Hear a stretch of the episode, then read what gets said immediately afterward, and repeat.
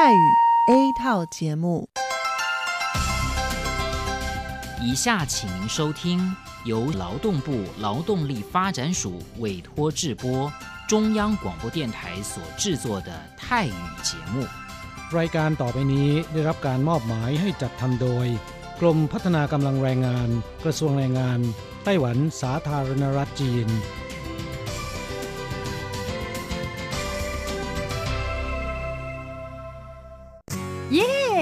ลิกงานแล้ว พวกเราไปคาราโอเกะกันเถอะ ฉันมีธุระ เธอไปกันเถอะ เอ๊ะนานทีปีหนจะนัดไปร้องเพลงกัน หรือว่าเธอมีนัดกับชายหนุ่มจ้าใช่ก็ดีนะสิ ฉันจะไปทำงานหาเงินต่างหาก จริงเหรอ เลิกงานแล้วยังไปหาเงินได้อีกทำไมดีจัง ไปทำที่ไหนอะจริงสิ แถวนี้มีโรงงานหนึ่งช่วงนี้ต้องการคนงานชั่วคราว ช่วงวันหยุดฉันก็ไปทำงานพิเศษที่นั่นจะได้หาเงินเพิ่มขึ้นอีกหน่อย อยากจะซื้อคอมพิวเตอร์ให้ลูกชายที่เมืองไทยลำไพไม่ได้นะ กฎหมายไต้หวันกำหนดไว้ว่า พวกเราจะต้องทำงานให้เท่าแก่ที่ยื่นขออนุญาตนำเราเข้ามาทำงานในไต้หวันเท่านั้น การไปทำงานที่อื่น ถือว่าผิดกฎหมาย หากถูกจับได้จะถูกยกเลิกใบอนุญาตทำงาน ไม่เพียงถูกส่งกลับประเทศ ต่อไปก็เข้ามาทำงานในไต้หวันไม่ได้อีกแล้วฮะรุนแรงขนาดนั้นเลยเหรอ จะถูกส่งกลับประเทศไม่สามารถมาทำงานไต้หวันได้อีก งั้นฉันก็ไม่มีทางหาเงินส่งลูกเรียนมหาวิทยาลัยนะสิงั้นก็แย่กว่าเดิมมาสิ ใช่แล้ว ในเมื่อเราเข้ามาทำงานในไต้หวันแล้ว ก็ควรต้องปฏิบัติตามกฎหมายไต้หวัน จึงจะมีโอกาสหาเงินส่งกลับไปช่วยเหลือครอบครัว ฉันว่าเธอไปร้องเพลงกับฉันดีกว่านะ อืม ถูกอย่างที่เธอว่านั่นแหละ ฉันว่าฉันทำงานตามที่ระบุในสัญญาจ้างงานดีกว่า ไม่งั้นแทนที่จะหาเงินได้เยอะกว่าเดิม กลับ ถูกส่งตัวกลับประเทศซะนี่ ใช่แล้วทำงานอย่างถูกต้องตามกฎหมายดีกว่า ตอนนี้ไปร้องเพลงกับพวกเราได้หรือยังล่ะ ผู้ช่วยที่ดีของไต้หวันจูงมือกันก้าวไปข้างหน้า กรมพัฒนากำลังแรงงาน ร่วมฝ่าฟันไปพร้อมกับคุณ สนับสนุนโดยกรมพัฒนากำลังแรงงาน กระทรวงแรงงานไต้หวัน วันดี สัปดาห์ที่แล้วเธอไปไหนมาเหรอทำไมไม่เจอเลย ใช่ ฉันกลับเมืองไทยมา เพิ่งกลับมาเมื่อวานก่อนที่เอง แม่ดีจังเลย แต่ทำไมรีบกลับมาเร็วจังล่ะ ก็ต้องขอบคุณเท่าแก่ฉันละเท่าแก่ไปทำเรื่องให้ฉันเข้ามาทำงานไต้หวันอีกครั้ง โดยผ่านศูนย์บริการจ้างตรงของรัฐบาลไต้หวัน ฮะ การจ้างตรงคืออะไรเหรอทำยากไหม ไม่ยากเลย เท่าแก่บอกว่าสะดวกมาก แล้วก็ไม่ต้องผ่านบริษัทจัดหางาน ไม่เพียงประหยัดค่าในหน้าที่เมืองไทยนะทำให้ฉันเก็บเงินได้เพิ่มขึ้น ช่วยให้ครอบครัวฉันมีชีวิตที่ดีขึ้นด้วย นอกจากนี้ฉันอยู่กับเท่าแก่มานาน คุ้นเคยกันดี การเดินเรื่องเข้ามาทำงานในไต้หวัน โดยวิธีการจ้างตรงเนี่ยยังทำให้ฉันได้ทำงานในสถานที่ที่คุ้นเคย ไม่ต้องเสียเวลาปรับตัวให้เข้ากับที่ทำงานใหม่ เท่าแก่ก็ไม่ต้องปวดหัว ว่าจะต้องเริ่มสอนคนใหม่ เป็นผลดีกับทุกฝ่ายเลยล่ะ แม่ดีจริง ๆ ผมเองสัญญาก็ใกล้ครบแล้วนะเนี่ย ต้องรีบกลับไปบอกข่าวดีให้เท่าแก่รู้แล้วล่ะ จะได้ให้เท่าแก่ไปติดต่อที่ศูนย์บริการจ้างตรง เพื่อขอทำเรื่องให้ผมกลับมาทำงานไต้หวันใหม่ โดยวิธีจ้างตรงได้เลย แล้วก็จะต้องไปบอกข่าวนี้กับเพื่อนๆทุกคนให้ได้รู้กันด้วย ใช่ เรื่องดีๆ แบบนี้ต้องบอกต่อ จะได้ไปใช้บริการกันเยอะๆ ผู้ช่วยที่ดีของไต้หวันจูงมือกันก้าวไปข้างหน้า กรมพัฒนากำลังแรงงาน ร่วมฝ่าฟันไปพร้อมกับคุณ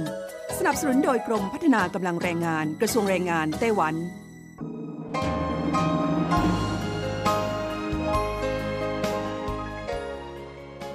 กลับมาฟังขณะนี้ท่านกำลังอยู่กับรายการภาคภาษาไทย Radio Taiwan International หรือ RTI ออกกระจายเสียงจากกรุงไทเปไต้หวันสาธารณรัฐจีน เป็นประจำทุกวันนะครับ นอกจากรับฟังทางเครื่องรับวิทยุได้แล้ว ยังสามารถรับฟังรายการผ่านระบบออนไลน์ได้ที่ thai.rti.org.tw หรือที่ RTI Fanpage นะครับ ขอเชิญติดตามรับฟังรายการของเราได้ ตั้งแต่บัดนี้เป็นต้นไป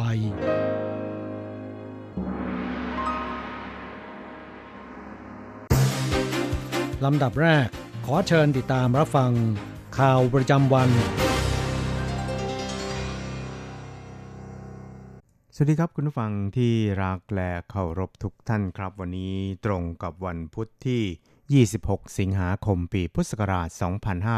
2563 นะครับ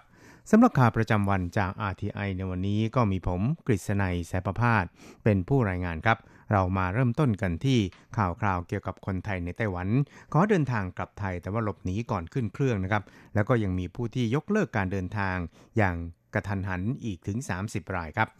กับสำนักงงานการค้าและเศรษฐกิจไทยไทเป ซึ่งเป็นสำนักงงานผู้แทนรัฐบาลไทยประจำไต้หวันนะครับ ก็ได้เปิดเผย ผ่าน Facebook ของสำนักงงานบอกว่า ในวันนี้นะครับก็ได้อำนวยความสะดวกให้แก่คนไทยจำนวน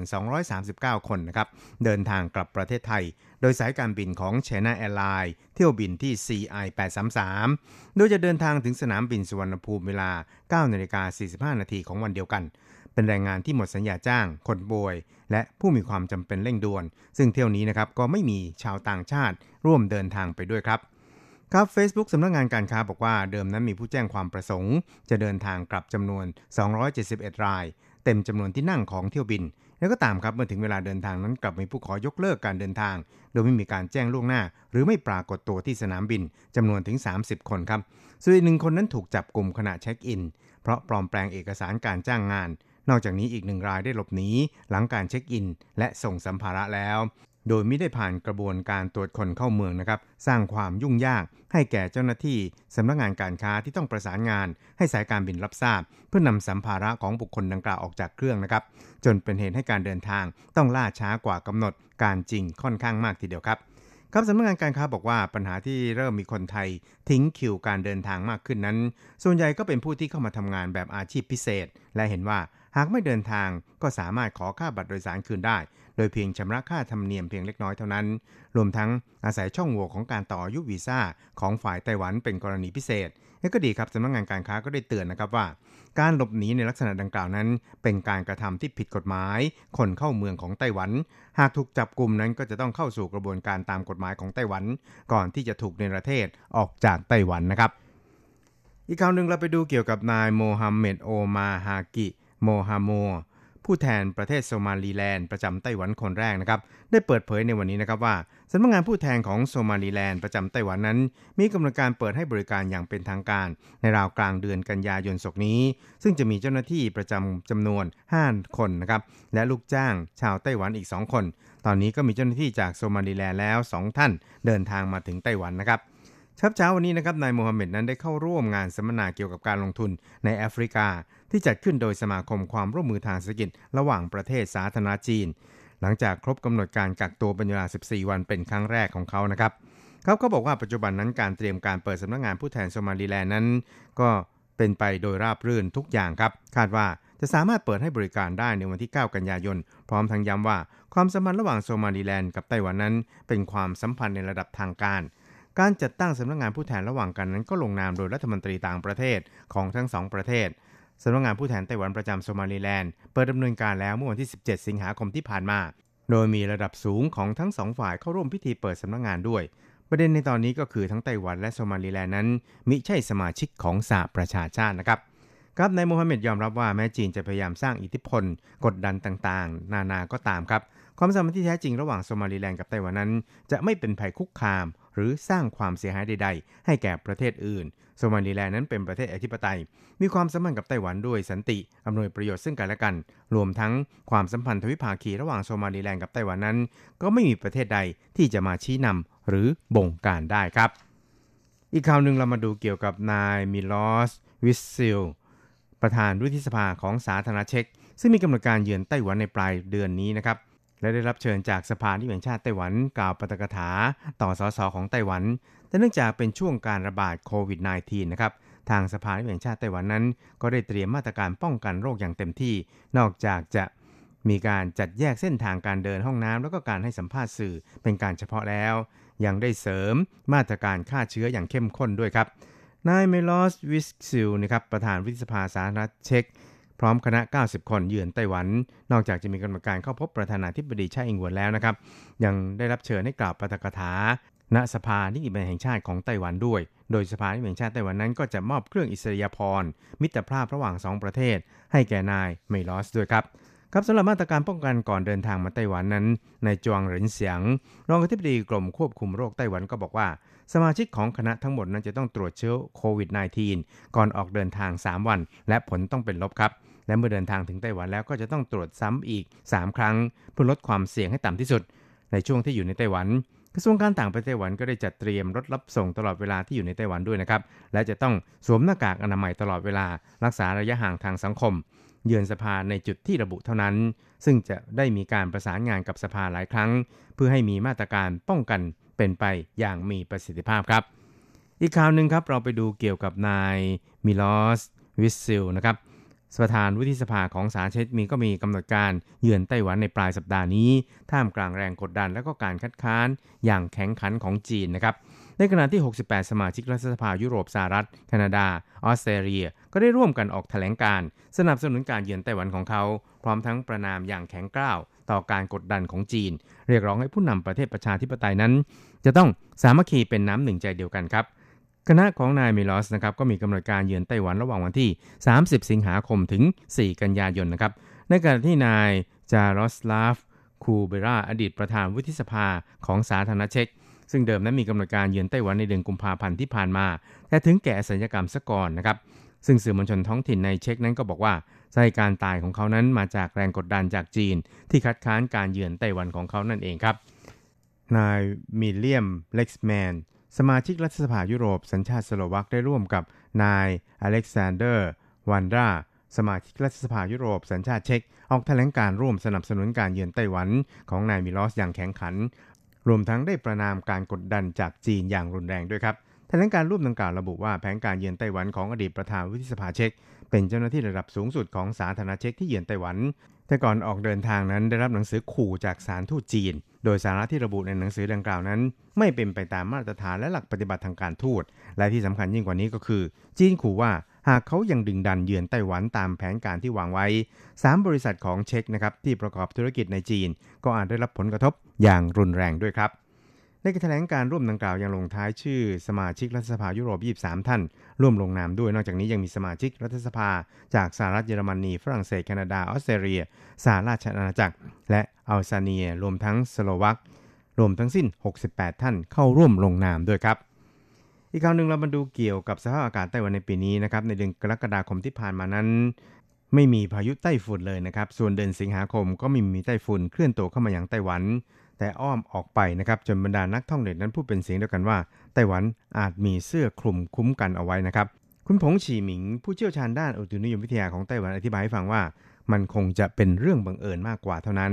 จะเอาเรื่องความกดอากาศต่ำหรือว่าความกดอากาศสูงมาอธิบายไม่ได้ครับครับข้อมูลของกรมอุตุนิยมวิทยาไต้หวันระบุว่าไต้ฝุ่นทั้ง 7 ลูกของปีนี้บังเอิญนั้นเคลื่อนตัวอ้อมเกาะไต้หวันไปหมด ส่วนลูกที่ 8 บาวีนั้นก็เพิ่งเคลื่อนตัวเป็นรูปตัว S โดยไม่ได้เข้ามาไต้หวันนะครับดรเพิงนั้นก็ได้ระบุผ่าน Facebook ส่วนตัวครับว่า 2 วันมานี้เนี่ยก็มีคนถามเขามากเลยทีเดียวนะครับว่าไต้หวันมีเกราะป้องกันตัวหรืออย่างไรไต้ฝุ่นจึงไม่กล้าเข้ามา เขาบอกว่ามันเป็นเรื่องบังเอิญ จะใช้ความกดอากาศสูงหรือว่าลักษณะภูมิศาสตร์มาอธิบายไม่ได้ ดรเพิงนั้นเตือนว่าจำนวนพายุไต้ฝุ่นที่มีจำนวนน้อยกว่าตัวเลขเฉลี่ยเป็นอย่างมากนี้นะครับอาจจะเป็นสัญญาณเตือนอย่างหนึ่ง คนเราเรียนรู้จากประสบการณ์ที่เคยได้รับจากภัยธรรมชาติ ตอนนี้ไต้ฝุ่นน้อย เราจึงต้องควรระมัดระวังให้มากยิ่งขึ้นครับ สุดท้ายเราไปดูเกี่ยวกับการทดลองวัคซีนในคนระยะแรกในไต้หวันนะครับ ซึ่งปัญหาโควิด -19 ที่กำลังระบาดอย่างรุนแรงทั่วโลกนี่นะครับ ก็ทำให้ผู้คนหันไปให้ความสนใจกับการพึ่งพาวัคซีน ที่จนถึงขณะนี้ก็ยังมีความคืบหน้าไม่มาก แต่บริษัท ADIM ของไต้หวันได้รับอนุมัติให้เริ่มดำเนินการในการทดลอง วัคซีนโควิด -19 ในตัวคนระยะแรกได้แล้วนะครับ ซึ่งก็จะเริ่มดำเนินการทดลองที่โรงพยาบาลมหาราลัยแห่งชาติไต้หวัน โดยจะต้องเปิดรับอาสาสมัครวัยชะกัน 60 กว่าคนเพื่อทดสอบวัคซีนครับ เราก็ไปติดตามรายงานข่าวเกี่ยวกับเรื่องนี้กันครับ การแก้ไขปัญหาโควิด -19 ที่แท้จริงนั้นก็คือวัคซีนนะครับ ตอนนี้หลายบริษัทในไต้หวันก็เริ่มมีความคืบหน้าในการทดลองวัคซีนดังกล่าวแล้ว โดยบริษัท ADIM ไต้หวัน ประสบความสำเร็จในการทดลองในสัตว์แล้วนะครับ และก็ได้รับอนุญาตจากกระทรวงสาธารณสุขไต้หวัน ให้ดำเนินการทดลองในร่างกายมนุษย์ได้แล้ว โดยจะทำการทดลองในร่างกายของอาสาสมัครจำนวน 60 คนที่โรงพยาบาลของมหาวิทยาลัยแห่งชาติไต้หวัน คุณหลิวจงเจิงผู้จัดการทั่วไปของบริษัทนะครับก็บอกว่าตอนนี้นั้นจะเลือกอาสาสมัครวัย 19-55 ปี เป็นวัยชะกัน ซึ่งเราจะต้องสังเกตอาการข้างเคียงที่เกิดขึ้นทางคลินิกอย่างละเอียด อีกประเด็นก็คือการตรวจเลือดว่าร่างกายมีปฏิกิริยาอย่างไรต่อวัคซีนบ้างนะครับ การทดลองวัคซีนทางคลินิกระยะแรกนั้นจะต้องปรับปริมาณวัคซีนให้มีความปลอดภัย และไม่เป็นพิษต่อร่างกายมนุษย์ คุณจางเหลียนเฉิงผู้อำนวยการกองยากรมอาหารและยานะครับบอกว่าตามแผนการของบริษัทนั้นจะต้องทดลองอย่างน้อย 2 โดส จากนั้นต้องสังเกตความเปลี่ยนแปลงของร่างกายว่าปลอดภัยหรือไม่ และต้องตรวจเลือดด้วย เมื่อทราบผลการทดสอบแล้วนะครับ จึงจะทราบว่าวัคซีนที่ไต้หวันผลิตเองจะวางตลาดได้เมื่อใด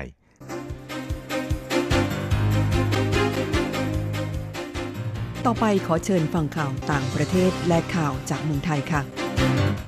สวัสดีครับคุณผู้ฟังที่รักและเคารพทุกท่านครับสำหรับในช่วงของข่าวต่างประเทศ และข่าวจากเมืองไทยในวันนี้นะครับ ก็มีผมกฤษณัยแสประพาสเป็นผู้รายงานครับ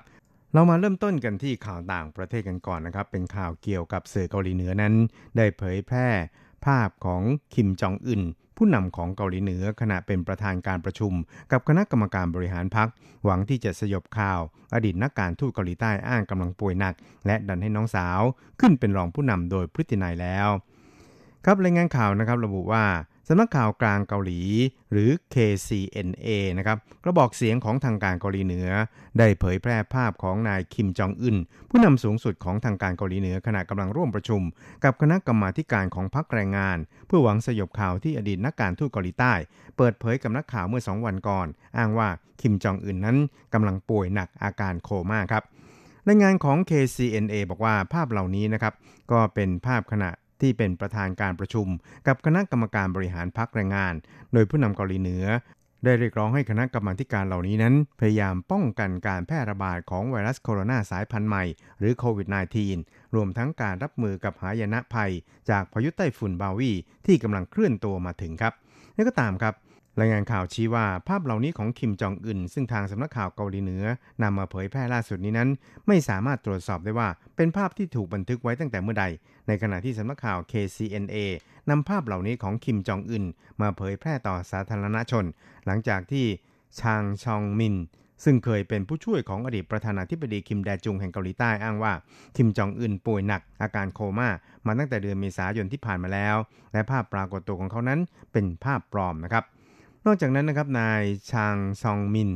ยังตั้งข้อสังเกตว่าขณะนี้คิมโยจอง น้องสาวของคิมจองอึนกำลังถูกมอบอำนาจให้เป็นผู้นำเกาหลีเหนือ หลังจาก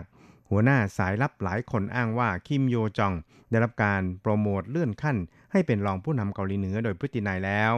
อีกทั้งคิมจองอึนยังได้สนับสนุนให้น้องสาวของตน รับหน้าที่ดูแลเกี่ยวกับแนวนโยบายต่างประเทศ ด้านกิจการกับสหรัฐและเกาหลีใต้ครับนายชางซองมินนะครับอดีตนักการทูตเกาหลีใต้ยังชี้ว่า ภารกิจดังกล่าวของคิมโยจองไม่มีการยืนยันแต่อย่างใด แต่ทำให้เธอถือเป็นผู้นำหมายเลขสองโดยพฤตินัยของประเทศเกาหลีเหนือ นอกจากนั้นยังถือเป็นการเคลื่อนไหวที่ไม่เคยเกิดขึ้นมาก่อน ในประวัติศาสตร์ของเกาหลีเหนือ ซึ่งเหตุการณ์นี้เกิดขึ้นได้เพียง 2 ปัจจัยเท่านั้น นั่นก็คือถ้าไม่ใช่คิมจองอึนป่วยหนัก หรือไม่ก็มีการก่อรัฐประหารยึดอำนาจในเกาหลีเหนืออย่างก็ตามครับ ความเป็นไปได้ใน 2 เรื่องนี้นั้นนายชางซองมิน ประเมินว่าคิมจองอึนน่าจะป่วยหนักอาการโคม่า แต่ยังไม่ถึงขั้นเสียชีวิตครับ ครับสำหรับข่าวจากเมืองไทยข่าวแรกในวันนี้นะครับ ก็เป็นข่าวเกี่ยวกับเรือดำน้ำในเมืองไทยนะครับ ซึ่งตอนนี้ก็มีความเห็นที่ไปในหลายทิศทางนะครับปรากฏว่าในวันนี้นะครับท่านนายกรัฐมนตรีพลเอกประยุทธ์จันโอชาครับแล้วก็เป็นรัฐมนตรีกลาโหมด้วย ได้สัมภาษณ์ถึงกรณีของพรรคประชาธิปัตย์ให้กรรมธิการ เพื่อพิจารณา ร่างพระราชบัญญัติงบประมาณรายจ่ายประจำปี งบประมาณ2564จำนวน 7 คนของพรรคนั้น ลงมติไม่เห็นชอบให้จัดซื้อเรือดำน้ำในคณะชั้นกรรมธิการนะครับว่า นึกอยู่แล้วว่า สื่อต้องถามเรื่องเรือดำน้ำเป็นเรื่องของกรรมธิการที่อยู่ระหว่างการพิจารณา ส่วนกรณีที่พรรคร่วมรัฐบาลมีความเห็นต่างในการจัดซื้อนั้น ไม่รู้เป็นเรื่องของพรรคที่จะว่ากันไป แต่ทั้งหมดนั้นขึ้นอยู่กับคณะกรรมการจะว่าอย่างไร ซึ่งมีหลายพรรคร่วมอยู่ สิ่งสำคัญที่สุดก็คือ ได้อธิบายไปหมดแล้ว ถึงความจำเป็นหลักการและเหตุผลงบประมาณที่จะซื้อก็เป็นของกองทัพเรือ และเราได้แก้ปัญหาปี 63 ไว้แล้วส่วนหนึ่ง ฉะนั้นโครงการอะไรก็ตามที่เป็นโครงการต่อเนื่อง มีความจำเป็นหรือไม่จำเป็นอย่างไร จะได้หรือไม่นั้นก็ขึ้นอยู่กับคณะกรรมการ ครับสุดท้ายเราไปติดตามเกี่ยวกับข่าวน้ำท่วมทางภาคเหนือของไทยนะครับ ที่จังหวัดสุโขทัยนั้นตอนนี้ น้ำก็เริ่มลดลงแล้วนะครับ โดยในตอนเช้าวันนี้นั้นสถานการณ์ที่อำเภอสวรรคโลกจังหวัดสุโขทัยหลังแม่น้ำยม กัดเซาะริมตลิ่ง ริมแม่น้ำยม ฝั่งตะวันออกกว้างกว่า 10 เมตร จนทำให้น้ำไหลทะลักเข้าท่วมพื้นที่บริเวณทางเข้า วัดไซย้อย หมู่ 7 ยาวไปจนถึงบริเวณ ซอยตรอกแตง เชื่อมกับหมู่ 3 จนน้ำไหลข้ามถนน สายจรดวิถีท่องระยะทางกว่า 2 กิโลเมตรนะครับ แล้วก็บริเวณหมู่ที่ 1 ด้วย ซึ่งตอนนี้เนี่ยชาวบ้านก็ได้รับความเดือดร้อนมากกว่า 500 ครอบครัว บางครอบครัวต้องขนของขึ้นมาอาศัยอยู่ริมถนนชั่วคราวครับนี่ก็ตามล่าสุดนะครับระดับน้ำในแม่น้ำยมนั้นได้ลดลงกว่า 2 เมตรแล้วทำให้น้ำที่เคยไหลเข้าท่วมบ้านเรือนของประชาชนบางจุด ลดลงมากจนเจ้าของบ้านนั้น กลับเข้าไปเริ่มสำรวจความเสียหาย ส่วนถนนปากทางเข้าวัดไซย้อย ที่น้ำเคยท่วมสูงกว่า 2 เมตร ขณะนี้ก็ได้แห้งจนรถสามารถเข้าไปได้แล้วครับ ครับช่วยเราไปติดตามอัตราแลกเปลี่ยนระหว่างค่าเงินเหรียญไต้หวันกับเงินบาท และเงินเหรียญสหรัฐกันครับหากต้องการโอนเงินบาท 10,000 บาท ต้องใช้เงินเหรียญไต้หวัน 9,580 เหรียญไต้หวัน หากต้องการซื้อเงินสด 10,000 บาท ต้องใช้เงินเหรียญไต้หวัน 9,930 เหรียญไต้หวัน ส่วนตาแลกเปลี่ยนระหว่างค่าเงินเหรียญไต้หวัน กับเงินเหรียญสหรัฐในวันนี้นั้น1เหรียญสหรัฐต้องใช้เงินเหรียญไต้หวัน 29.09 เหรียญไต้หวันแลกซื้อ สวัสดีครับเพื่อนผู้ฟัง พบกันในวันนี้เราจะมาเรียนบทเรียนที่ 11 ของแบบเรียนชั้นกลาง บทที่ 11 กว่างเก้า โฆษณา ในบทนี้นะครับเราจะมาเรียนรู้คำสนทนาเกี่ยวกับการลงโฆษณาทางหน้าหนังสือพิมพ์ 第十一课广告一对话报纸我看了好几遍，都找不到，找什么？找我登的广告啊！登了什么广告？ 我要找一位有经验的秘书。第十一课กว่างเก้าบทที่ 11 โฆษณากว่างเก้าแปลว่าโฆษณานะครับ อาจจะเป็นการโฆษณาลงทางหน้าหนังสือพิมพ์ หรือว่าสื่อต่างๆ อย่างเช่นว่าวิทยุโทรทัศน์ก็ได้นะครับ เรียกว่ากว่างเก้า报纸我看了好几遍都找不到ฉันอ่านหนังสือพิมพ์ตั้งหลายรอบแล้ว แต่ก็ยังหาไม่เจอ 报纸ก็คือหนังสือพิมพ์我看了ฉันอ่านแล้ว ฉันดูแล้ว好几遍หลายรอบ หลายครั้ง都找不到แต่ก็หาไม่เจอ ก็ยังหาไม่เจอ找不到ก็คือ หาไม่พบหาไม่เจอนะครับ找什么หาอะไรหรือ找ก็คือหานะครับ什么ก็คืออะไร找什么ก็คือหาอะไร 找我登的广告啊หาโฆษณาที่ฉันลงนะสิ找我登的ก็คือ หาสิ่งที่ฉันลง ลงอะไรล่ะครับกว่างก้าวะโฆษณานะสิคำว่าอาในท้ายประโยคนี้ก็ทำหน้าที่เหมือนเหมือนกับนะสิในภาษาไทยนะครับ登了什么广告คุณลงโฆษณาอะไรหรือ เพื่อนผู้ฟังที่ดูแบบเรียนอยู่ในขณะนี้ก็ต้องขออภัยนะครับ ประโยคนี้รู้สึกว่าที่ หน้าภาษาไทยเนี่ยหน้าที่ 47 นะครับ ท่านจะหาไม่เจอเกี่ยวกับประโยคนี้ รู้สึกว่าจะพิมพ์ตกหล่นนะครับ登了什么广告ลงโฆษณาอะไรหรือ我要找一位有经验的秘书ฉันจะหาเลขานุการที่มีประสบการณ์สักคนหนึ่ง ฉันจะหาเลขาที่มีประสบการณ์สักคนหนึ่ง我要找ก็คือ ฉันจะหา一位ก็คือหนึ่งคน 有经验的秘书เลขาที่มีประสบการณ์秘书คือเลขานะครับอยู่จิงเยี่ยนก็คือมีประสบการณ์ อยู่จิงเยี่ยนแต่มีชูคำคำนี้จะแปลกลับกันกับภาษาไทยนะครับ เลขานุการที่มีประสบการณ์ เอาละครับเพื่อนผู้ฟังเมื่อทราบความหมายของคำสนทนาในบทนี้กันแล้ว ต่อไปขอให้พลิกไปที่หน้า 48 ของแบบเรียนนะครับ เราจะไปดูคำศัพท์ใหม่ๆในบทเรียนนี้ เปี้ยน เป็นศัพท์บอกจำนวนมีความหมายว่ารอบ ครั้ง อย่างเช่นว่า请再说一遍กรุณาพูดอีกครั้งหนึ่ง问了三遍ถามมาแล้วสามครั้ง从头到尾看一遍ดูจากต้นจนจบอีกครั้งหนึ่ง这本小说我已经看了两遍นิยายเล่มนี้ ผมอ่านจบแล้วสองรอบ คำว่าเปี้ยนนะครับ ออกเสียงได้อีกอย่างหนึ่งคือ เพี้ยน แปลว่า ทั่ว ทั่วไป ทั่วทั้งหมดอย่าจำสับสนนะครับเพื่อนผู้ฟัง เปี้ยนที่ออกเสียงเป็นปอปลานะครับ แปลว่ารอบหรือแปลว่าครั้ง เป็นศัพท์บอกจำนวน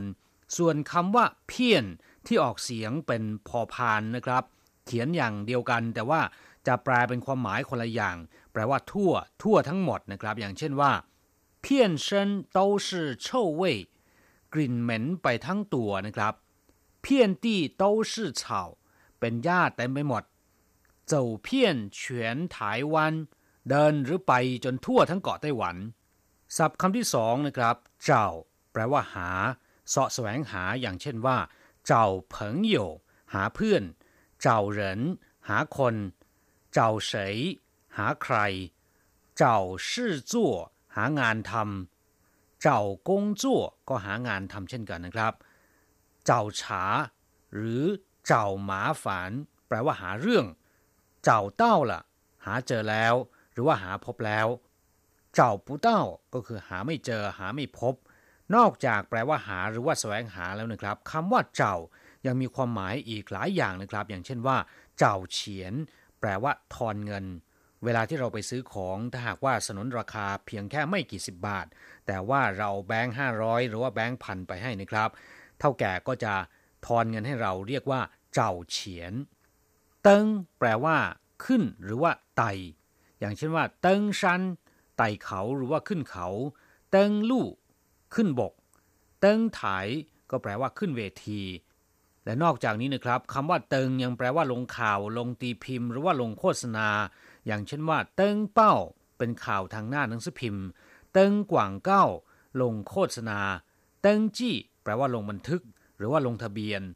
ศัพท์คำต่อไปนะครับ เป้าจื่อแปลว่าหนังสือพิมพ์ ถ้าเป็นหนังสือพิมพ์รายวันเรียกว่ารื่อเป้า หนังสือพิมพ์รายสัปดาห์นะครับ เรียกว่าเจ้าเป้าวานเป้าก็คือหนังสือพิมพ์ฉบับค่ำเจ้าเป้าคือหนังสือพิมพ์ฉบับเช้าคำว่าเป้านะครับ คำเดียวเนี่ยแปลว่ารายงาน แจ้งให้ทราบ บอกให้ทราบ อย่างเช่นว่า เป้าเก้ารายงาน เป้าเต้า แปลว่ารายงานตัว เป้าหมิง แปลว่าสมัคร เป้าจ้าง แจ้งบัญชีหรือว่าทำบัญชี นอกจากแปลว่าแจ้ง รายงานหรือว่าบอกให้ทราบแล้วนะครับคำว่าเป้ายังมีความหมายอีกหลายความหมายด้วยกันเมื่อนำไปรวมกับคำอื่นๆนะครับ อย่างเช่นว่า เป้าเฉาแปลว่าแก้แค้นหรือว่าล้างแค้น เป้าฟู่ แปลว่าแก้เผ็ด เป้าเยื่นแปลว่าบน ส่วนคำว่าจื่อแปลว่ากระดาษนะครับ เมื่อนำคำว่าเป้ามารวมกับคำว่าจื่อก็คือกระดาษที่รายงานเรื่องราวหรือว่าข่าวคราว ซึ่งก็คือหนังสือพิมพ์นั่นเอง ศัพท์คำต่อไปจิงเยี่ยนแปลว่าประสบการณ์หรือว่าบทเรียน很有经验มีประสบการณ์มากลำพังเฉพาะคำว่าจริงตัวเดียวนะครับ ก็หมายถึงผ่านผ่านมาแล้ว อย่างเช่นว่า จิงเหนียนเหลยเย่ผ่านมาแล้วหลายปี จิงกั่วผ่านเลยไป เคยผ่านมาแล้ว ส่วนคำว่าเยี่ยนนะครับ แปลว่าพิสูจน์ ตรวจสอบ อย่างเช่นว่า เยี่ยนเฉี่ยตรวจเลือด เยี่ยนหัวตรวจสินค้า เมื่อผู้รับเหมาทำงานทำโครงการเสร็จแล้วนะครับ ในจ้างก็จะตรวจรับงานว่าเป็นไปตามสเปคหรือไม่ ถ้าหากว่าเป็นไปตามสเปคก็จะจ่ายเงินค่าก่อสร้าง หรือว่าค่าโครงการให้ผู้รับเหมานะครับ การตรวจรับงานนี้เรียกกันว่า เยี่ยนโชมีชูแปลว่าเลขา เลขานุการหรือว่าเลขาธิการ ถ้าเป็นมีชูของบุคคลนะครับก็คือเลขานุการ แต่ถ้าเป็นมีชูขององค์กร อย่างเช่นว่ากงคุยมีชูนะครับ ก็จะแปลว่าเลขาธิการของสหภาพแรงงาน ผู้จ่างมีชู เลขานุการรัฐมนตรีเหลียนเหอกัวมีชูเลขาธิการองค์การสหประชาชาติมีชูชู่สำนักเลขานุการจูเร่นมีชูผู้อำนวยการสำนักเลขานุการศัพท์คำสุดท้ายนะครับที่เราจะมาเรียนรู้กัน กว่างเก้า โฆษณาหรือว่าการโฆษณาตามสื่อต่างๆนะครับ การเป่าประกาศให้ผู้อื่นรู้ เพื่อวัตถุประสงค์อย่างใดอย่างหนึ่ง เรียกว่ากว่างเก้านะครับ คำว่ากว่างเนี่ยคำเดียวก็แปลว่ากว้างไพศาลหรือทั่วทั้งหมดนะครับเก้าก็แปลว่ารายงาน บอกให้ทราบ แจ้งให้ทราบนะครับ เมื่อสองคำนี้มารวมกัน ก็กลายเป็นโฆษณา ครับผู้ฟังเมื่อทราบความหมายของศัพท์ในบทเรียนนี้ไปแล้ว ต่อไปขอให้พลิกไปที่หน้า 49 นะครับ เราจะมาฝึกหัดพูดกับคุณครูเจ้ากงจั่วเจ้นหนาน หางานทำได้ยากจริงเจ้ากงจั่วก็คือหางานทำ เจิ้นหนานยากจริงๆ报上有很多找人的广告ทางหน้าหนังสือพิมพ์ มีโฆษณาหาคนหาพนักงานมากมายเจ้า人的广告 ก็คือโฆษณาที่หาคนหาพนักงานนะครับด้วย都是要有经验的人ใช่ แต่ว่าล้วนต้องการคนที่มีประสบการณ์ทั้งนั้น都是ก็คือทั้งนั้น 要有经验的人ต้องการคนที่มีประสบการณ์อยู่จิงเยี่ยน的人ก็คือคนที่มีประสบการณ์ เคยผ่านงานมาแล้วนะครับ กลับผู้ฟังเราจะกลับมาพบกันใหม่ในบทเรียนถัดไป สวัสดีครับ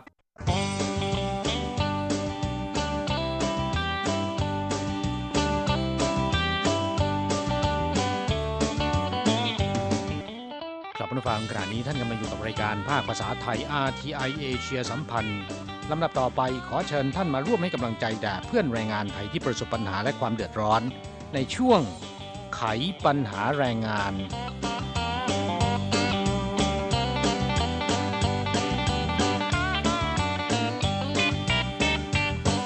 ครับช่วงไขปัญหาแรงงานในวันนี้ เรามีประเด็นที่จะมาย้ำเตือนให้เพื่อนแรงงานไทยต้องระมัดระวังอย่างยิ่งนะครับ แม้ว่าหลายคนรู้แล้วแล้วก็ไม่ไปทำแล้วนะครับ แต่ก็มีบางคนยังชะล่าใจนะค่ะเรื่องนี้ก็คือการกินของสุกๆดิบๆนะฮะค่ะโดยเฉพาะอย่างยิ่งการกินหอยโขงหรือหอยเชอรี่ ค่ะ คนงานไทยเก็บหอยเชอรี่มาก้อยกินกันนะคะปรากฏว่าไม่สบายต้องหามเข้าโรงพยาบาล แม้ข่าวนี้ มันคุ้นหูเหลือเกินใช่ไหมคะคุณผู้ฟังเพราะว่าครับได้ยินกันมาหลายรอบแล้วก็เตือนกันบ่อยๆ เป็นเรื่องเก่าที่ต้องนำมาเตือนกันใหม่ ครับทั้งนี้เนื่องจากยังคงมีแรงงานไทยบางคน ติดพฤติกรรมการกินอ่าจากที่เมืองไทยนะครับ มาถึงไต้หวันแล้วคิดว่าการเก็บหอยโขงหอยเชอรี่ มากินกันแบบสุกๆดิบๆ คงไม่เป็นไรนะฮะค่ะอ่าปรากฏว่ารายไหนรายนั้นนะครับ กินไปแล้ว 3 วัน 4 วันออกอาการเลยทีเดียวนะครับ แขนขาชา แล้วก็ปวดหัว บางคนก็ท้องร่วงนะค่ะอะอย่างกรณีนี้นะคะสองคนงานไทยในโรงงานทำฉนวนเซรามิกที่สู้หลินนครอยู่ไทเปนะคะก็ใช้เวลาช่วงวันหยุด เมื่อช่วงปลายเดือนพฤษภาคมที่ผ่านมา ปั่นจักรยานกันไปครึ่งชั่วโมงนะคะไปเก็บหอยเชอรี่ได้ 50 กว่าตัว ที่ริมแม่น้ำใต้สะพานข้ามไปเขตปันเชียว ได้มาแล้วก็เอามาทำก้อยรับประทานกัน กินไปได้แล้วประมาณ 3 วัน เริ่มมีอาการปวดหัวแล้วก็ชาตามแขนขาปรากฏว่าไม่กล้าบอกนายจ้างนะคะ จนอาการหนักทนไม่ไหว จึงไปแจ้งให้ในายจ้างทราบ เขาจึงพาส่งโรงพยาบาลนะคะครับ โรงพยาบาลทั่วไปในไต้หวันนะครับ ไม่ค่อยมีประสบการณ์การรักษาพยาธิหอยโข่งนะฮะค่ะเพราะในไต้หวันคนไข้ประเภทนี้เนี่ยน้อยมากนะค่ะอ่าคนไต้หวันเขาไม่กินกัน เพราะฉะนั้นแพทย์จึงไม่มีประสบการณ์นะครับอ่าการรักษาที่โรงพยาบาลแห่งแรกเนี่ยได้แต่เพียงรักษาตามอาการ คือปวดหัวก็ให้ยาแก้ปวดนะฮะค่ะแล้วก็ไม่สามารถที่จะวิเคราะห์ออกว่าเป็นเพราะอะไร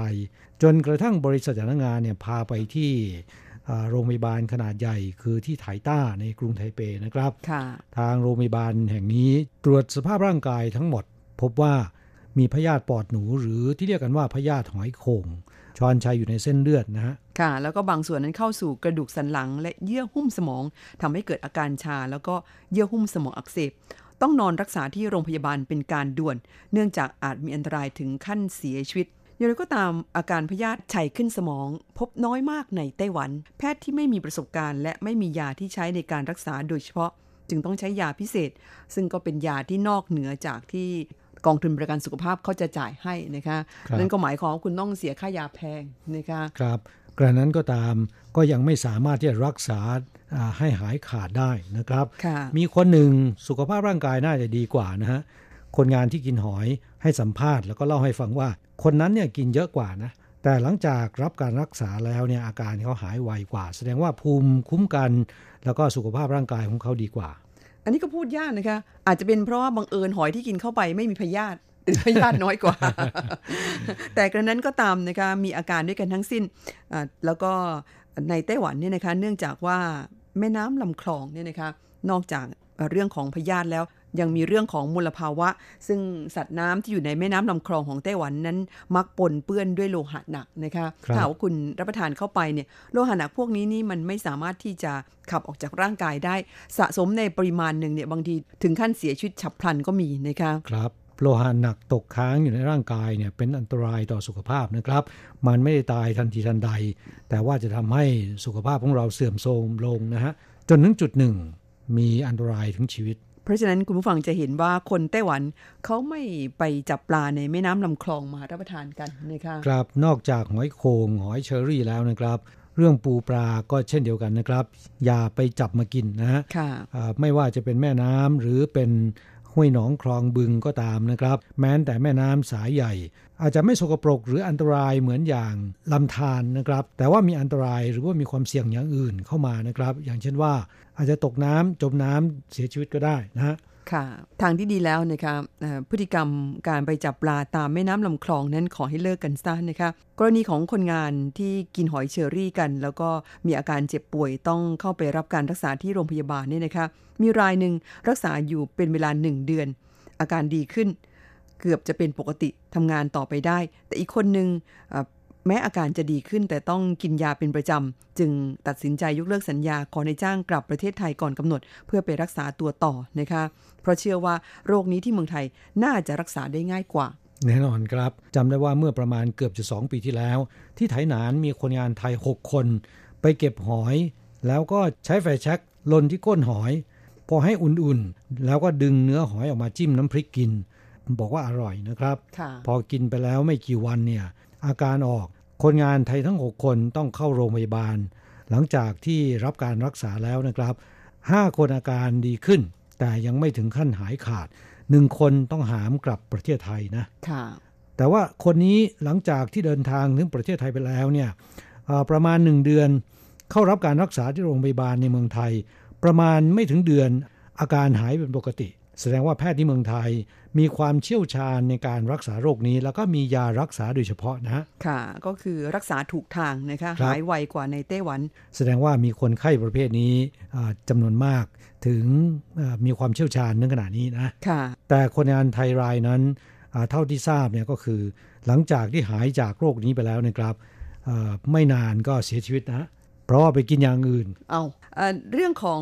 การกินอาหารสุกๆ ดิบๆ นั้น ไม่เฉพาะหอยเชอรี่เท่านั้นนะคะ ปลา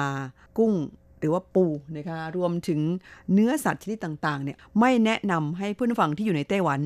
รับประทานกันแบบสุกๆดิบๆนะคะเพราะว่าปัจจุบันนี้โอ้ยเชื้อโรคอะไรทั้งหลายแหล่เนี่ยเราคาดคิดไม่ถึงนะคะครับอ่าผู้ฟังในเมืองไทยก็เช่นกันนะก็ขอให้ทุกคนรับประทานแต่อาหารที่ปรุงสุกแล้วเท่านั้นนะครับค่ะเพราะว่าในกุ้งหอยปูปลา สัตว์น้ำหรือว่าอ่าสัตว์บกทั้งหลายนะครับ หากว่าเราทานแบบสุกๆดิบๆ ก็มักจะมีพยาธิอาศัยอยู่มาก จึงขอย้ำเตือนว่าอย่าทานอาหารสุกๆ ดิบๆ ไม่ว่าจะเป็นปลาร้าก้อยลาบดิบๆนะครับ เพราะว่าล้วนมีพยาธิแฝงอยู่ โดยที่เราไม่รู้นะครับ ในรายที่มีอาการรุนแรง จะมีอาการโคม่า หากรักษาไม่ถูกวิธี ผู้ป่วยอาจจะหมดสติแล้วก็เสียชีวิตได้ วิธีป้องกันง่าย ๆ ก็คือ อะไรอะไรก็กินของสุกไว้ก่อน ปลอดภัยที่สุดนะครับ อย่างในไต้หวันเนี่ยคนไต้หวันนิยมทานอาหารญี่ปุ่นอย่างหนึ่งก็คือปลาดิบนะคะซึ่งในร้านอาหารที่ค่อนข้างอาจจะแพงนิดนึงเนี่ยเขาจะมีปลาดิบปลาทาโร่ที่สดๆนะคะส่งตรงมาจากท่าเรือหรืออะไรพวกนี้ ดิฉันเองนี่ไม่เคยกล้าเลยนะคะเพราะว่ามีความรู้สึกว่ามันไม่วางใจนะคะอืมไม่ว่าจะครับแพงอาจจะดีถึงขนาดไหนก็ตามทางที่ดีแล้วต้องทานของสุกเท่านั้นนะคะถูกต้องครับเอ่อ บางคนไปทานอาหารในร้านบุฟเฟ่ต์ราคาแพงๆนะครับ หยิบเอาหอยนางรมเป็นจานสิบกว่าตัวมาทานกัน โอ้โหน่ากลัวมากเลยทีเดียวนะค่ะผมก็ไม่กล้ากินเหมือนกัน เกี่ยวกับเรื่องนี้มีแรงงานไทยที่กินหอยแล้วก็ป่วยเกือบจะตายนะครับ แต่ว่าโชคดีนะ บริษัทจ้างงานช่วยนำส่งรักษาโรงพยาบาลขนาดใหญ่ทันอ่า ทำให้อาการดีขึ้น แล้วก็มีหนึ่งคนเดินทางกลับประเทศไทยไปแล้ว และก่อนจะกลับเนี่ยนะครับ ผมได้ขอสัมภาษณ์เจ้าตัว ขอให้เล่าถึงประสบการณ์ ขณะเดียวกันก็เตือนเพื่อนแรงงานไทยด้วยนะฮะค่ะช่วงนี้เรามาฟังคำให้สัมภาษณ์ของแรงงานไทยรายนี้นะครับ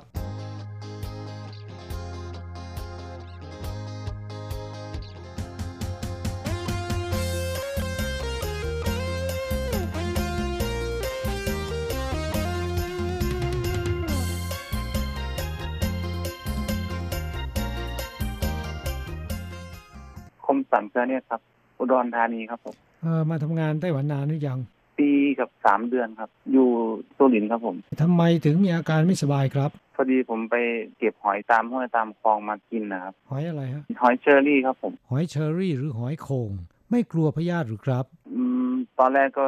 วันๆอยู่ครับวันนี้เคยกินมาก่อนหรือไง เคยกินครับอยู่ที่บ้านเคยกินคิดว่ากินกินไม่เยอะคงไม่เป็นไร ก็เลยกินดีด้วยนั่นแหละ แล้วไปเก็บครับหอยใช่เชอรี่ที่ไหนครับแถวแถวปั่นเชียวครับ ตรงสะพานข้ามสะพานนะที่เป็นสวนสาธารณะก็ไม่ไกลเท่าไหร่ครับปั่นจักรยานประมาณครึ่งชั่วโมงเก็บหอยเชอรี่มากินกี่ตัว ก็น่าจะประมาณห้าสิบหกสิบประมาณเนี้ยครับโอ้ไปคนเดียวหรือไปกับเพื่อน ไปกับพี่ครับไปสองคนกินสองคนเพื่อนร่วมงานใช่ไหม ใช่ครับใช้เพื่อนร่วมงาน แล้วทำอะไรกินฮะ เอามาก้อยมาลาบนะครับเหมือนอาหารอีสานบ้านโดยไม่ได้ลวกไม่ได้ทำสุกทำไม่ได้ลวกน้ำร้อนครับไม่ได้ทำทานสองคนใช่ไหมฮะ ครับสองคนครับ ทานหมดเลย หมดครับแต่พี่แต่พี่เขากินเยอะกว่า ผมกินนิดเดียว แต่อาการมันแรงกว่า อ๋อของคุณอาการแรงกว่าพี่เขาใช่ไหมใช่ครับ เป็นยังไงฮะหลังจากที่ทานไปแล้วเนี่ย ตอนทานอร่อยนะครับ แต่ว่าทานไปแล้วกี่วันมีครับ อาการครับ ประมาณสามวันเริ่มรู้สึกปวดที่หัวครับปวด ปวดตอนตอนกลางคืนปวดอย่างแรงการเริ่มแรกนะครับพอปวดหัวเสร็จปุ๊บก็ปวดลงมาตามแขนตามหลังแล้วก็ขาปวดทุกจุดนะครับปวดจนนอนไม่ได้ มีประมาณสองสามวันก็เลย แจ้งเท่าแก่ว่าผมไม่สบายก็ไปหาหมอ ทนมาสองสามวันถึงบอกเท่าแก่ใช่ไหมเนี่ย ใช่ครับ คือไม่มั่นใจว่าเป็นที่กินหอยนะครับ ก็เลยยังไม่บอกวันสองวันแรกนะครับ ไม่กล้าบอกใช่ไหมครับตอนแรกยังไม่กล้าบอก ไม่กล้าบอกแล้วก็ตัวเองก็ไม่ไปโรงพยาบาลด้วย ครับ ไปเองไม่ได้ครับบอกเท่าแก่ครับเท่าแก่ก็โทรหาล่ามให้ล่ามพาไปหาหมอก่อน ไปคลินิกหรืตออนโรงพนั้นยาบาลไปโรงพยาบาลปั่นเฉียวครับ ครั้งแรกที่ไปไปโรงพยาบาลปั่นหมอเขาบอกยังไงเขาตรวจพบไหมหมอไม่ได้ตรวจอะไรครับ บอกว่าปวดปวดปวดตรงนั้นตรงนี้หมอก็จัดยามาให้กินดูก่อน แต่มันก็ไม่หายไม่หายปุ๊บก็ครั้งที่สองไปที่ไทเปครับโรงพยาบาลอะไรนะ ต้าไทต้าใช่ใช่ใช่ไทต้าครับไทต้าอ๋อโรงพยาบาลอย่างดีครับนะอันนี้เป็นโรงพยาบาลใหญ่ไปถึงปุ๊บเล่าว่าเล่าให้หมอฟังว่าผมกินอันเนี้ยอันเนี้ยอันเนี้ยแล้วเป็นอาการแบบนี้แบบนี้หมอก็จับตรวจเลือดเจาะหลังไปตรวจก็ได้นอนโรงพยาบาลวันนั้นเลยครับ นอนอยู่กี่วันครับสามอาทิตย์ครับแล้วอาการครับผมเริ่มรู้สึกดีขึ้นใช่ไหมก็กินยาไปเรื่อยๆ ตอนแรกเขายังปวดอยู่ครับหมอเขาไม่เหมือนกับว่ายังไม่คุ้นเคยกับโรคชนิดนี้นะครับ ก็เปลี่ยนยาเปลี่ยนยาไปเรื่อยก็เปลี่ยนไปสักพักก็ดีขึ้นดีขึ้นก็หายปวดบ้าง คุณไปคนเดียวหรือว่าไปทั้งสองไปคน ไปทั้งสองคนนอนด้วยกันครับ แต่พี่ที่ไปด้วยน่ะเขานอนแค่อาทิตย์เดียวเขาก็หายของผมต้องอยู่ต่ออีกสองอาทิตย์ ตอนที่มีอาการปวดเนี่ยทั้งสองคนอาการอย่างเดียวกันใช่ไหมของพี่เขาจะปวดแค่ขาครับ ไม่ปวดหัว ผมเนี่ยปวดทั้งตัว แสดงว่าภูมิต้านทานของคุณด้อยกว่านะ น่าจะใช่ครับอืมแล้วตอนนี้อาการเป็นยังไงฮะ หลังจากที่ออกจากโรงพยาบาลแล้วเนี่ย ออกจากโรงพยาบาลมาก็จะมีอาการเหมือนกับว่า เป็นเวียนๆหัวเหมือนกินยาเยอะนะครับ หัวน่าจะบวมๆหน่อยเพราะกินยาเยอะนั่นแหละก็จะมีตุ่มใสๆเล็กๆขึ้นตามตัว อืมแล้วก็หายไป ตอนนี้ก็ไปลงทะเบียนไว้เอ่อว่าเพื่อจะกลับบ้านใช่ไหมครับ จะไปรักษาต่อครับมันยังไม่หายขาดเพราะว่าที่เมืองไทยโรคนี้หมอเขาคุ้นเคย รักษาแป๊บเดียวก็หายครับ ลงทะเบียนได้วันเดินทางกลับแล้วหรือยังกรมแรงงานเขาบอกว่าวันที่หกตอนเช้าวันที่หก้ากโมตองนเช้า พี่อีกคนหนึ่งล่ะ ที่กินด้วยกันแล้วก็อาการเขาดีขึ้นแล้วเนี่ยคนนั้นกลับไหมไม่ครับยังทำงานต่อครับผมถือว่าโชคดีนะครับที่อาการของคุณดีถือว่าขึ้นโชคดีนะครับก็ดีขึ้นอยู่แต่ขาดยาไม่ได้ครับ ถ้าหยุดกินยาก็คือปวดเริ่มปวดขึ้นมาอีกเหมือนเดิม มีอะไรจะฝากถึงเพื่อนๆไหมเตือนเกี่ยวกับเรื่องของการกินหอยเนี่ยสำหรับเพื่อนๆที่อยู่ในไต้หวันตอนนี้นะครับอย่านะครับอย่าเด็ดขาดเลยไม่ว่าสุกหรือว่าดิบ เพราะว่า เออสภาพน้ำสภาพอะไรต่างๆ เนี่ย มันไม่เหมือนบ้านเรา บ้านเรามันก็แค่มีปุ๋ยหวานข้าวก็ไม่ไม่อะไรมากถ้ากินสุกก็ยังได้อยู่ แต่ที่ไต้หวันก็คือสารพิษโรงงานอะไรอย่างเงี้ยครับ มันรู้สึกจะเยอะ สะสมเชื้อโรคเชื้อโรคเยอะ ก็อย่าไปกินนะครับ เพื่อนๆที่อยู่ในไต้หวันรักษาร่างกายตัวเอง รู้ว่ามันมีเชื้อใช่พครับยาธิแต่หลายคนเนี่ยกินเข้าไปเพราะว่าตอนเมา แล้วก็ยิ่งเวลากินเหล้าเนี่ยจะไม่กลัวอะไรจะไม่อะไรทั้งนั้นนี่นะครับสาเหตุที่ทำให้เราไม่สบายก็เพราะกินเหล้าอยู่เลยครับ ได้ทุกอย่างไม่กลัว เพราะฉะนั้นไม่กินเหล้าเป็นดีที่สุดนะครับจะปลอดครับภัยที่สุดไม่กินเหนะล้าดีที่สุดภัยทุกอย่างครับไม่กินเหล้า ครับก็ขอให้เอ่อเดินทางกลับบ้านโดยสวัสดิภาพ แล้วก็หายไวๆนะครับ ครับผมขอบคุณมากๆเลยครับครับ หายแล้วจะเดินทางมาทำงานที่ไต้หวันต่อไหมเนี่ย ถ้ามีโอกาสก็อยากกลับมาครับครับอยากกลับมาอยู่ครับเพราะครัที่บบ้านเรามันมีอะไรทำ ใช่ครับ คุณเดินทางกลับอย่างเงี้ยต้องไปกักตัว 14 วัน คุณต้องระบุตั้งแต่แรกเลยนะครับ ว่าจะขอเข้ารับการรักษาที่โรงพยาบาลนะฮะต้องแจ้งที่สนามบินเลยไหมครับหรือว่าใช่ต้องแจ้งที่สนามบินเลยนะเพราะผมขอใบรับรองแพทย์ขอเอกสารการที่ผมเข้ารักษาตัวมามาเก็บไว้แล้วครับ ต้องโชว์ให้เขาดูนะครับ แพทย์ถึงจะครับรู้ว่าคุณเป็นโรคอะไร แล้วก็ผ่านการรักษาครับผมมาแบบไหนนะ ก็ขอให้คุณเดินทางโดยสวัสดิภาพแล้วก็หายไวๆนะครับ สวัสดีครับ สวัสดีครับ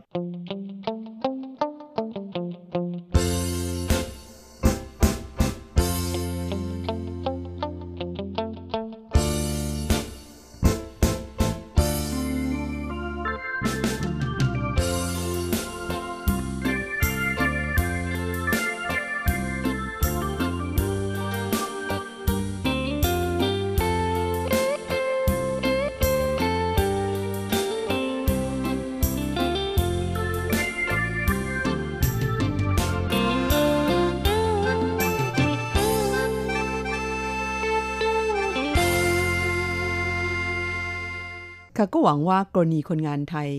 ไปจับหอยปูปลามารับประทานกัน โดยนำมาปรุงกันแบบสุกๆ ดิบๆ แล้วก็เจ็บป่วยเข้ารับการรักษาที่โรงพยาบาลเนี่ยจะเป็นกรณีสุดท้ายนะคะครับก็ขอให้ระมัดระวังนะค่ะช่วงนี้เรามาฟังเพลงเพื่อให้เข้ากับบรรยากาศ ฟังเพลงที่สนุกสนานเพลงหนึ่งจากการขับร้องของพีเสเดิร์ดครับ เพลงที่ชื่อว่าจีหอย heart.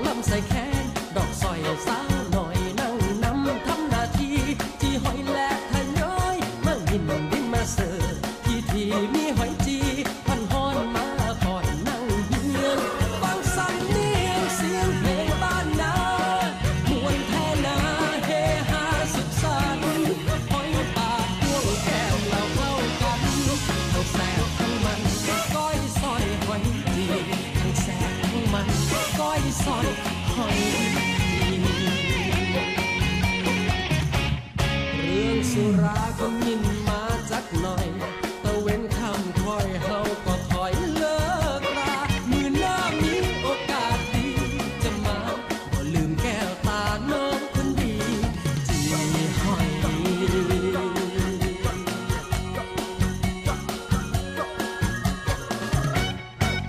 บช่วงต้นเดือนสิงหาคมที่ผ่านมานี้ คือเมื่อวันที่ 5 และวันที่ 7 สิงหาคม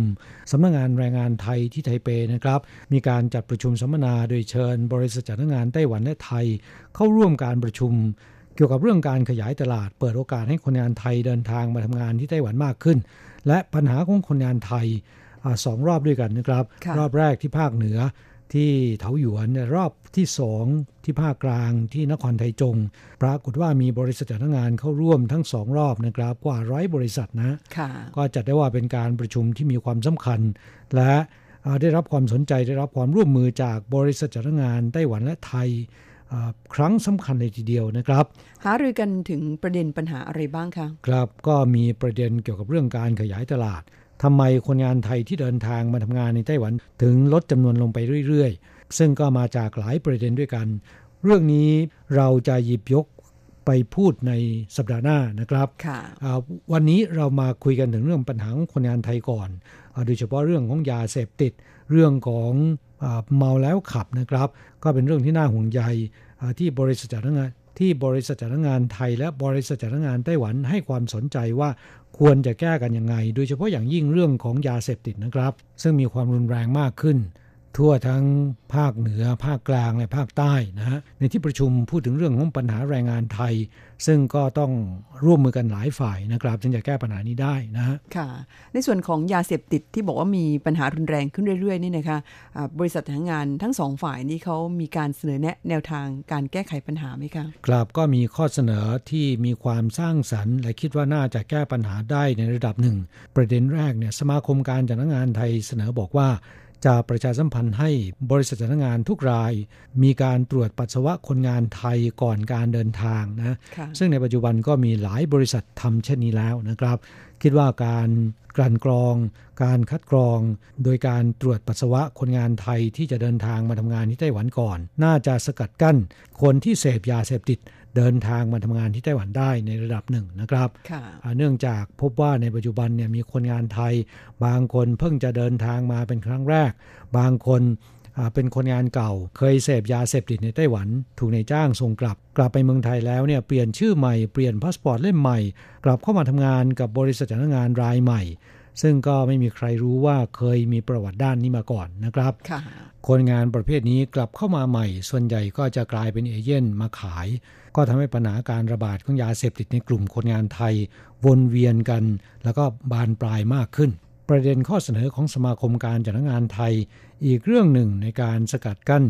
การเสพยาเสพติดในกลุ่มคนงานไทยที่คิดว่าสร้างสรรค์ สมาคมการจัดงานไทยเนี่ยจะมีการจัดตั้งฐานข้อมูลของคนงานไทยที่มีปัญหา โดยเฉพาะปัญหายาเสพติดนะครับ โดยจะใช้ เลขบัตรประจำตัวประชาชนเป็นหลักในการค้นหานะฮะ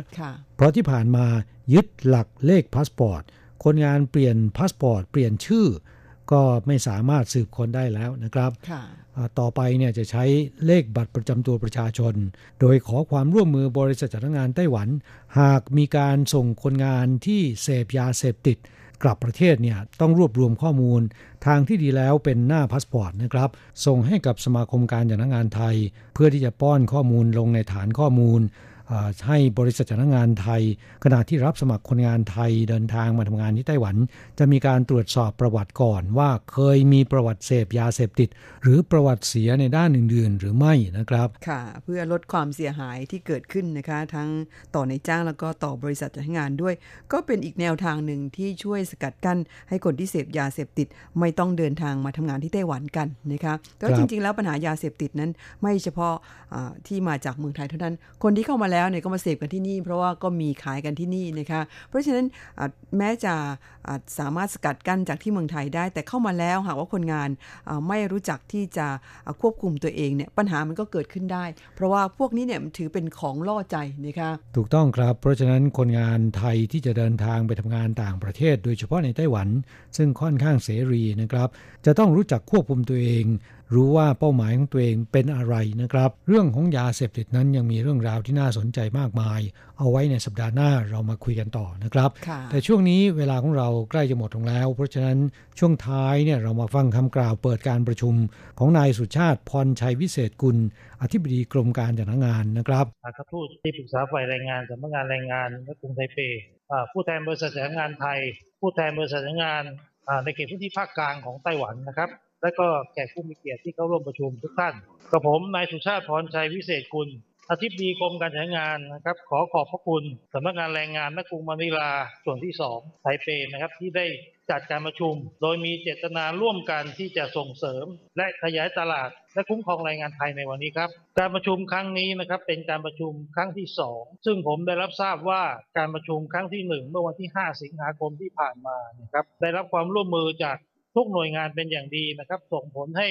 บรรลุวัตถุประสงค์ของโครงการในระดับหนึ่ง และก็มีบริษัทจัดหางานไทย กับบริษัทจัดหางานไต้หวันในภาคเหนือนะครับ ได้มีโอกาสพบปะหารือและร่วมแลกเปลี่ยนความคิดเห็นอันเป็นประโยชน์ และได้ร่วมแก้ไขปัญหาของการจัดส่งแรงงานไทยให้ลุล่วงได้ด้วยดีครับ โดยข้อเสนอของทุกท่านในวันนี้ก็จะได้นำมาประมวลผลรวบรวมเป็นข้อมูลนะครับ เพื่อกำหนดเป็นแนวทางในการช่วยเหลือและก็คุ้มครองแรงงานไทยที่ทำงานอยู่ในไต้หวันในอนาคต นอกจากนี้ครับ เป็นที่ทราบกันดีว่านายจ้างไต้หวันเนี่ยยังคงมีความต้องการใช้แรงงานไทย และบริษัทจัดหางานไต้หวันก็ได้ให้ความดูแล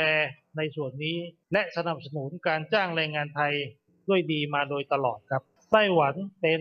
ตลาดแรงงานต่างประเทศ ที่มีจำนวนแรงงานไทยเดินทางไปทำงาน เป็นลำดับแรกในระยะเวลา 10 ปีที่ผ่านมา นับว่าเป็นตลาดแรงงานที่มีความสำคัญ และเป็นที่นิยมอย่างยิ่ง สามารถก่อให้เกิดรายได้ ต่อตัวผู้ใช้แรงงานและก็ครอบครัวรวมถึงการพัฒนาเศรษฐกิจโดยรวมของทั้งสองประเทศด้วย นอกจากความร่วมมือของสองประเทศในการจัดส่งแรงงานไทยไปแล้วนะครับ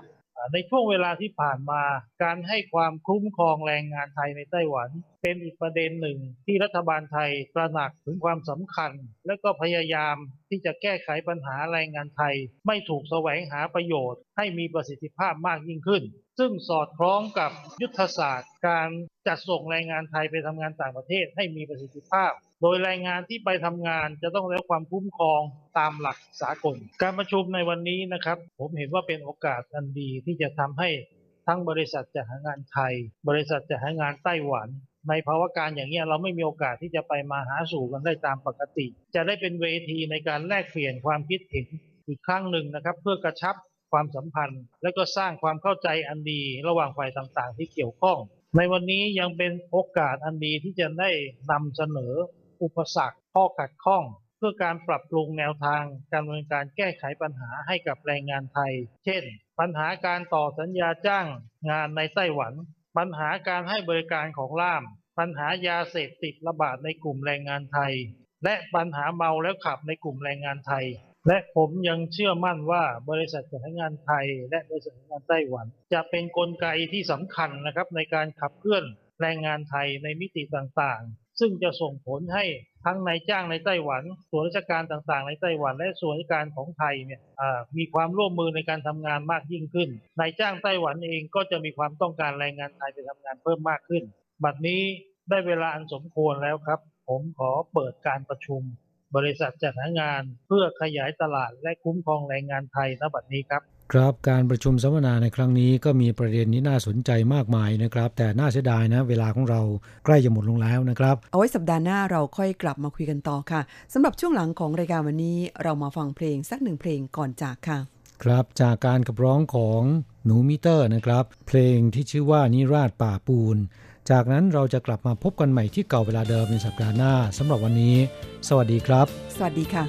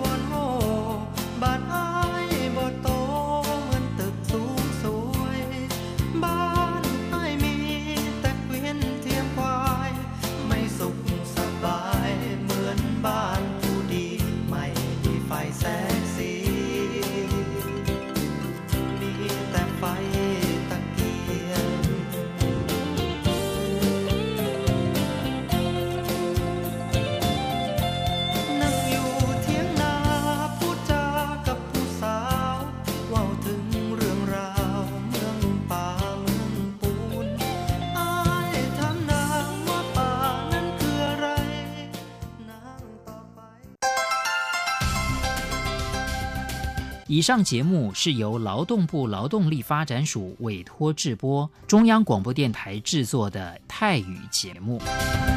ที่ท่านรับฟังจบลงไปแล้วนั้นเป็นรายการที่ได้รับมอบหมายให้จัดทำโดย